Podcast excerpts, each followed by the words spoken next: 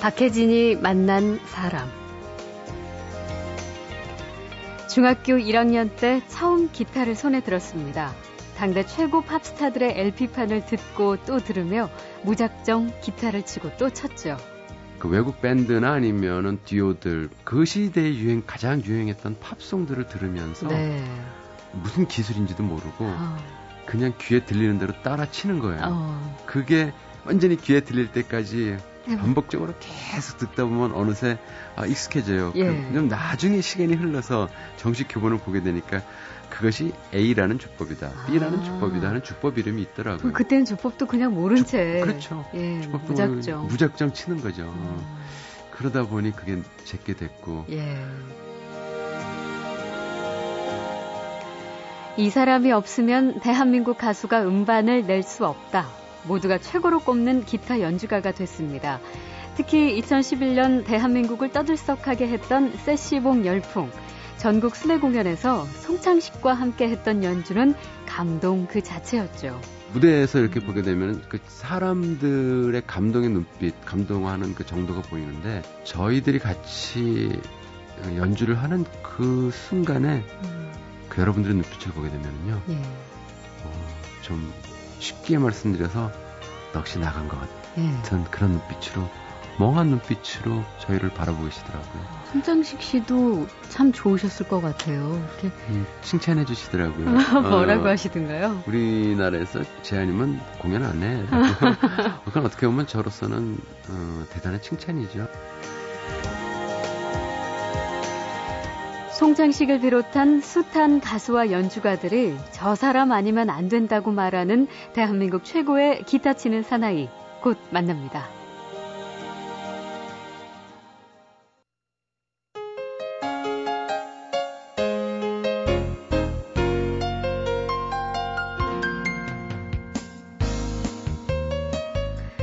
바야흐로 기타의 시대입니다. 세시봉의 인기로 통기타 열풍이 불더니 이제는 락스타의 부활과 함께 또 밴드 열풍까지 몰아치고 있죠.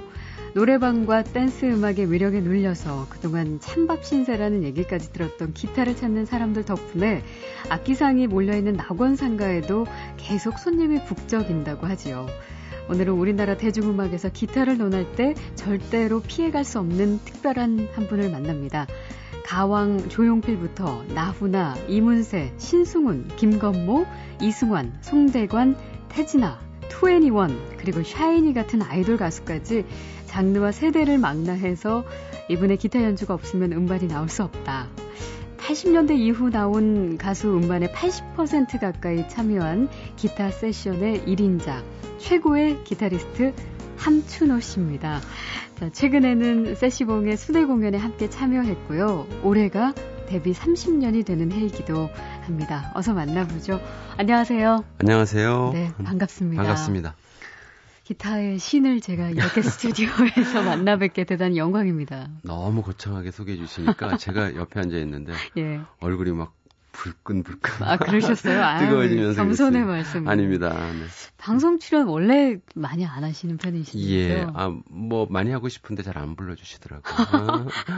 아니, 이렇게 멋지게 생기셨는데. 라디오에서만 이렇게 어, 자신있게. 예. 아유, 좀 안타깝습니다. 오늘 아. 보이는 라디오였으면 하는. 어. 예. 그, 진짜 기타의 시대가 다시 왔다라는 얘기 주변에서 많이 들으셨죠? 네, 정말 많이 듣고 있습니다. 어, 아까 말씀하셨지만 그 악기를 만드는 곳에서는 예. 조금 다르게 주문을 하면 한 2, 3개월 정도 어. 어, 기다려야지 자기가 원하는 기타를 손에 넣을 수 있다는 그런 헛소문까지 들릴 정도로 예. 어, 상당히 지금 그 업계에는 호황을 누리고 있다는 음, 얘기를 들었습니다.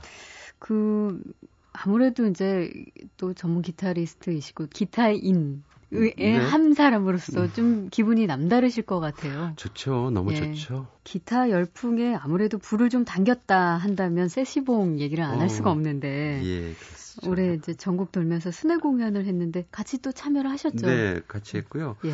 어, 전 국민을 한번 들었다 놓은 그런 의미 있는 공연이 아닌가 생각되고 네. 그, 그 시대의 향수 아니면은 이제 자녀분들을 다, 음. 어, 이제 키워놓으시고, 세월의 여유가 있으시고 네.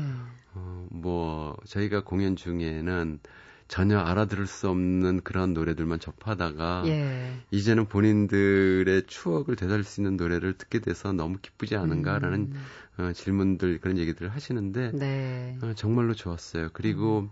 무엇보다도 어, 그 공연장에는 이미 어, 감동을 할 준비를 하고 오시니까 음.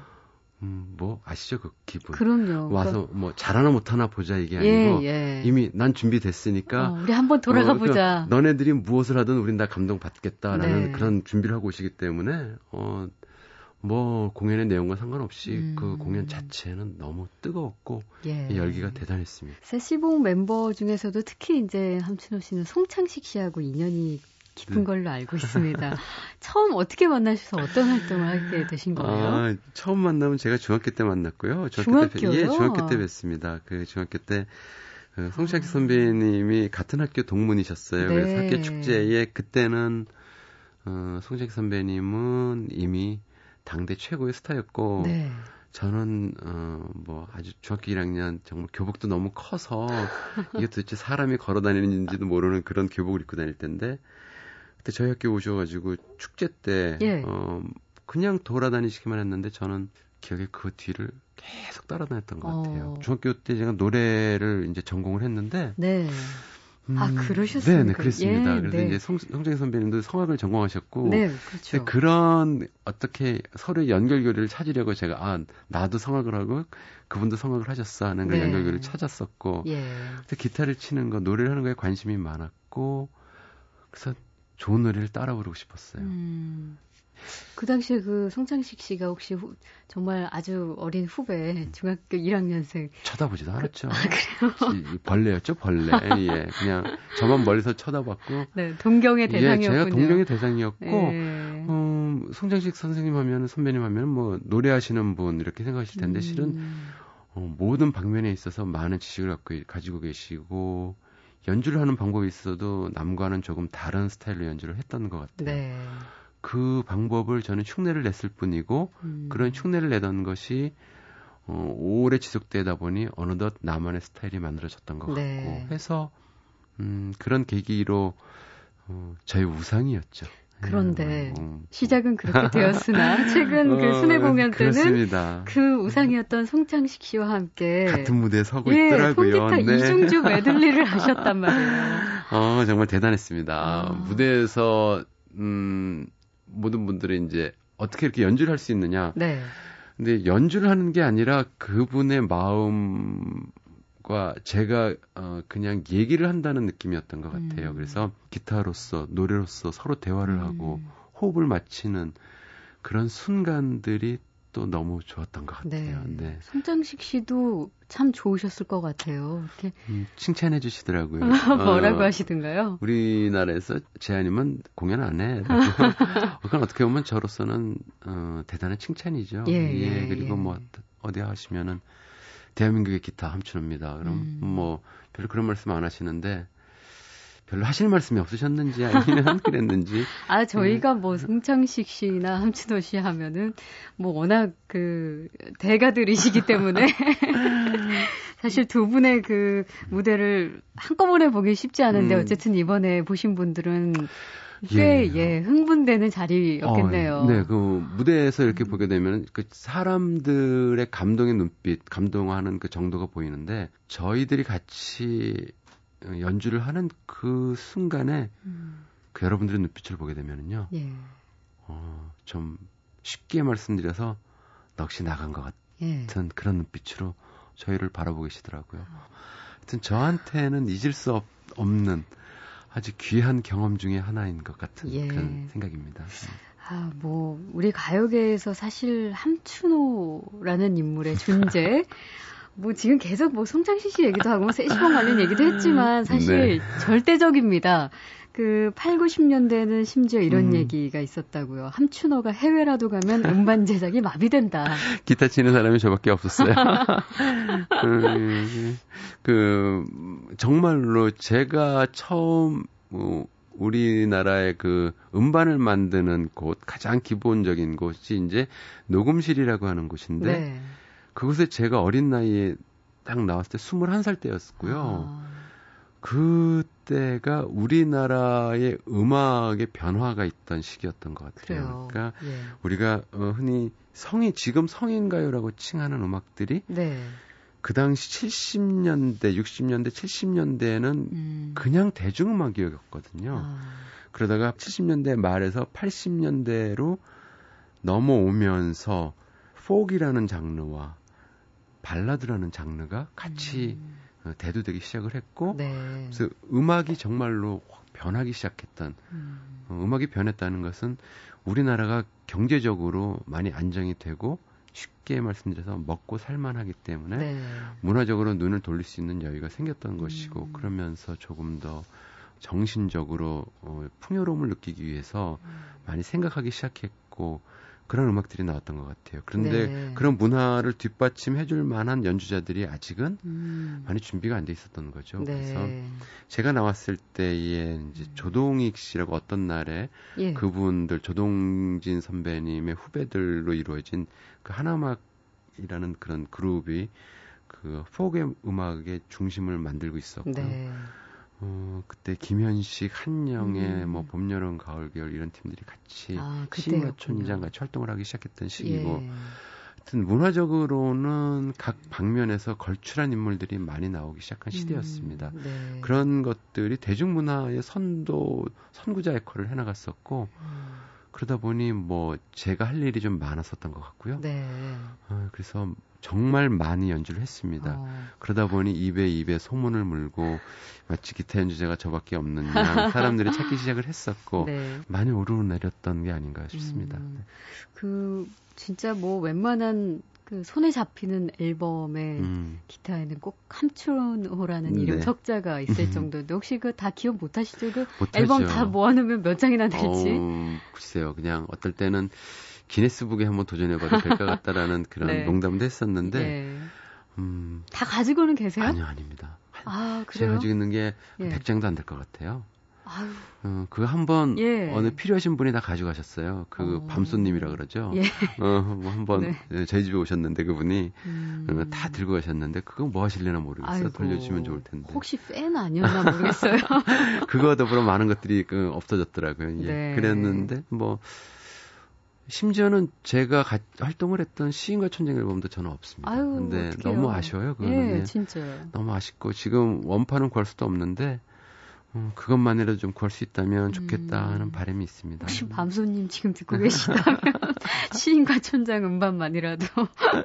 근데 이제 보면은 장르는 그렇게 딱 고집하진 않으셨던 것 같아요. 네, 고집하지 않았습니다. 예. 외국의 예가, 예를 들면은 음, 뭐 락이나 포기나 뭐 재즈나 이런 쪽으로 그 한 가지 장르만 열심히 해도 음. 충분히 그 생활을 영위해 나갈 수 있을 만큼 수입이 보장되는 그 시장 구조가 있는데 우리는 참 재밌어요. 우리 네. 국민이 한 가지만으로 만족을 못해요. 버라이어티 예, 버라이어티 하죠. 예. 음반 하나에 락서부터 트로트까지 다 있어야 음. 어, 그런 시대가 있었어요. 그래서 보면은 오전에는 어, 어디 녹음실 가서 성인가요 녹음하고 네. 점심 때는 오후에는 발라드 녹음하고 음. 뭐 저녁 시간에는 락 녹음하고 재즈도 하고 그러다 보니까 뭐 하나 깊은 건 없는데 어, 참 다양하게 많이 했습니다. 네. 음.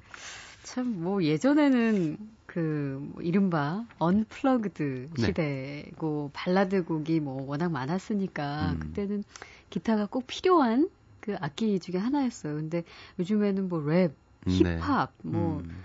장르가 기타라는 악기하고는 뭐 왠지 조금 멀어지는 그러니까 컴퓨터 네. 기계 장비로만도 가능한 음. 그럼에도 불구하고 실제 기타 연주가 이제 필요한 경우가 네, 꽤 있, 많습니다. 있습니다. 예, 예. 네. 그 어떤 기타만이 가지고 있는 악기적인 특성 때문이겠죠. 그 어우, 너무 많은 걸 알고 아, 너무 전문적으로 제 질문 드렸 어, 네. 우리가 지금 컴퓨터 음악이 상당히 많이 발전을 했습니다. 네. 아직 컴퓨터로 이렇게 표현이 좀 힘든 부분이 기타라는 악기하고 네. 그 색소폰이라는 악기인데 음. 그 기타라는 악기는 여섯 줄의 그 소리를 줄을 가지고 있고 소리를 내는 포지션은 24칸이 있습니다. 네. 그렇게 하면 6줄 곱하기 24면 대충 그 개수가 나오는데 음. 그 포지션마다의 소리의 느낌이 너무 틀리고요. 네. 손이 젖었느냐, 아. 좀 이렇게 어, 말라 있느냐, 건조 있느냐에 따라서 소리가 또 틀리거든요. 음. 그리고 아까 손톱에 대해서 물어보셨는데 네, 네. 손톱이 있느냐 없느냐에 따라서 피크를 사용하느냐 안 하느냐에 따라서 소리가 많이 변해요. 음. 그러니까 그 편곡자나 작업하는 친구들이 원하는 소리를 만들어내려면은 그만큼의 음원이 없어야지. 네, 그러다 그러니까 균일화된 예, 소리가 없이 예, 굉장히 다양하게 낼수 네, 있다는. 그렇습니다. 그렇기 음. 때문에 이게 균일화된 소리를 내다 보면 정말 재미가 없어요. 그렇겠네요. 네. 그래서 이제 직접 그런 것들은 연주자를 아, 음, 모셔다가 예. 직접 연주를 부탁드리서 그런데 네. 제가 주로 작업하는 친구들 이제 힙합에서 랩하는 친구들이 모르는 잘 기타에 대해서 이제 모르는 친구들은 그냥 기계 음악을 쓰는데 예. 어, 리쌍이나 아니면은 트웬티원이나 뭐 빅뱅 이런 친구들은 그런 음악을 할때 예.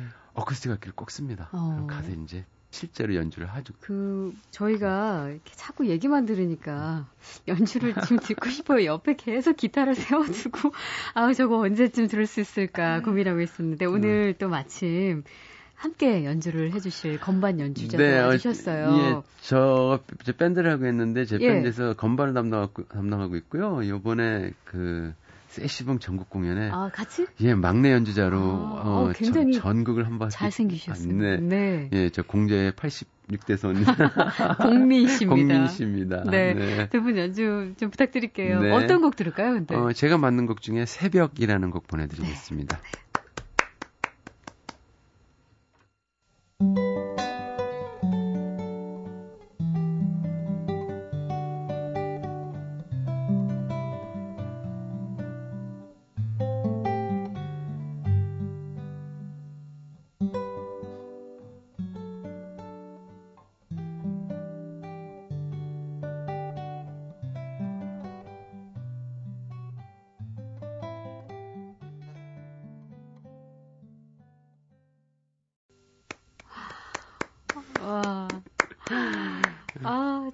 좋네요, 아, 진짜. 아, 감사합니다. 새벽이란 네. 연주곡이었죠? 네. 공민 씨도 감사합니다. 예. 아, 박혜진이 만난 사람, 다시 돌아온 기타의 시대. 우리나라에서 기타를 가장 잘 치는 분 중에 한 분이고요. 가수들의 음반 작업할 때 반드시 찾는 최고의 기타 세션 함춘호 씨를 만나고 있습니다. 박혜진이 만난 사람. 어, 올해로 데뷔 30년 네. 되신다고요. 네. 예. 그럼 기타 처음 손에 든 거는 말씀하셨던 것처럼 중학교 1학년 그렇죠. 그때 그, 시작돼서 어, 그거부터 따진다면 시간이 좀 되고요. 예. 어, 데뷔한 지가 30년이 되는 아, 거니까. 아, 그렇죠. 네. 예.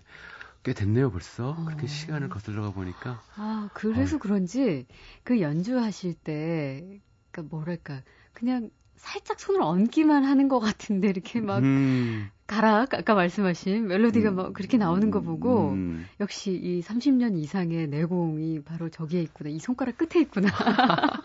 아니 그걸 보시는 것도 대단하신데요. 아 너무 아, 부드러워요. 아, 그 연주하는 그 모습 자체가 아, 네. 이렇게 뭔가 그러니까 힘을 뺀다고 그럴까요? 네. 아우, 제 기타의 전설한테 제가 막 별 얘기를 다 합니다. 평가까지 하고. 음. 어, 그때는 기타 교본이나 뭐 학원 뭐 이런 거 혹시 다니셨어요? 없었습니다. 없었고요. 뭘 하나 배우려면은 정말로 시간과 노력을 투자했어야 했고, 네. 어, 뭐 음반을 카피한다 그러는데 예전에는 그 LP판이었거든요. 그렇죠. LP판에 예. 올려놓고 그걸 계속 반복적으로 원하는 부분만 들어요? 계속 반복해서 들어야 돼요. 그때는 피터 폴 앤 메리라는 음. 그 트리오하고 예. 사이먼 앤 가펑클 그다음에 카펜터스 음. 아니면은 CCR 이런 팀들 뭐 그 외국 밴드나 아니면은 듀오들 그 솔로 가수들이 나오는 곡들을 그때 음. 그런 그 시대에 유행 가장 유행했던 팝송들을 들으면서 네. 무슨 무슨 기술인지도 모르고 어.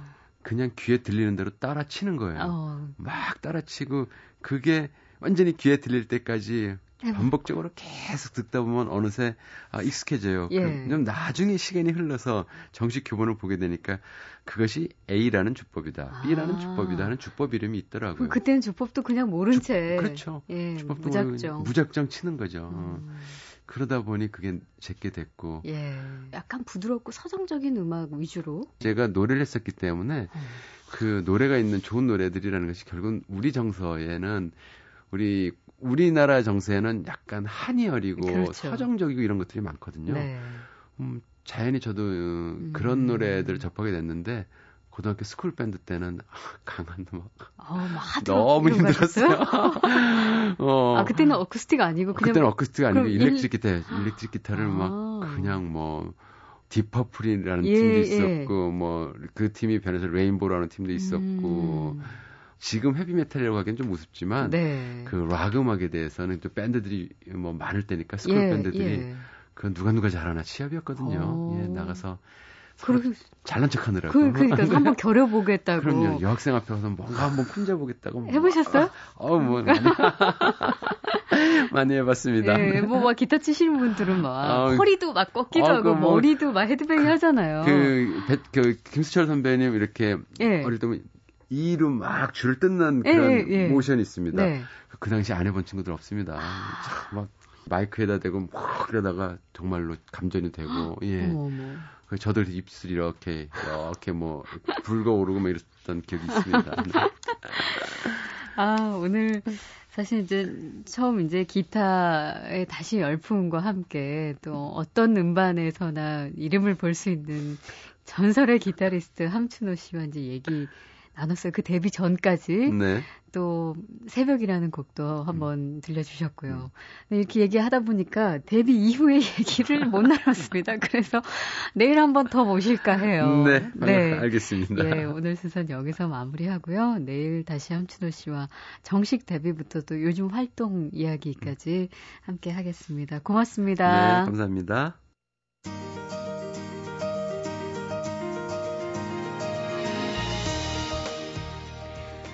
박혜진이 만난 사람 오늘 순서는 여기까지입니다. 내일 다시 오겠습니다.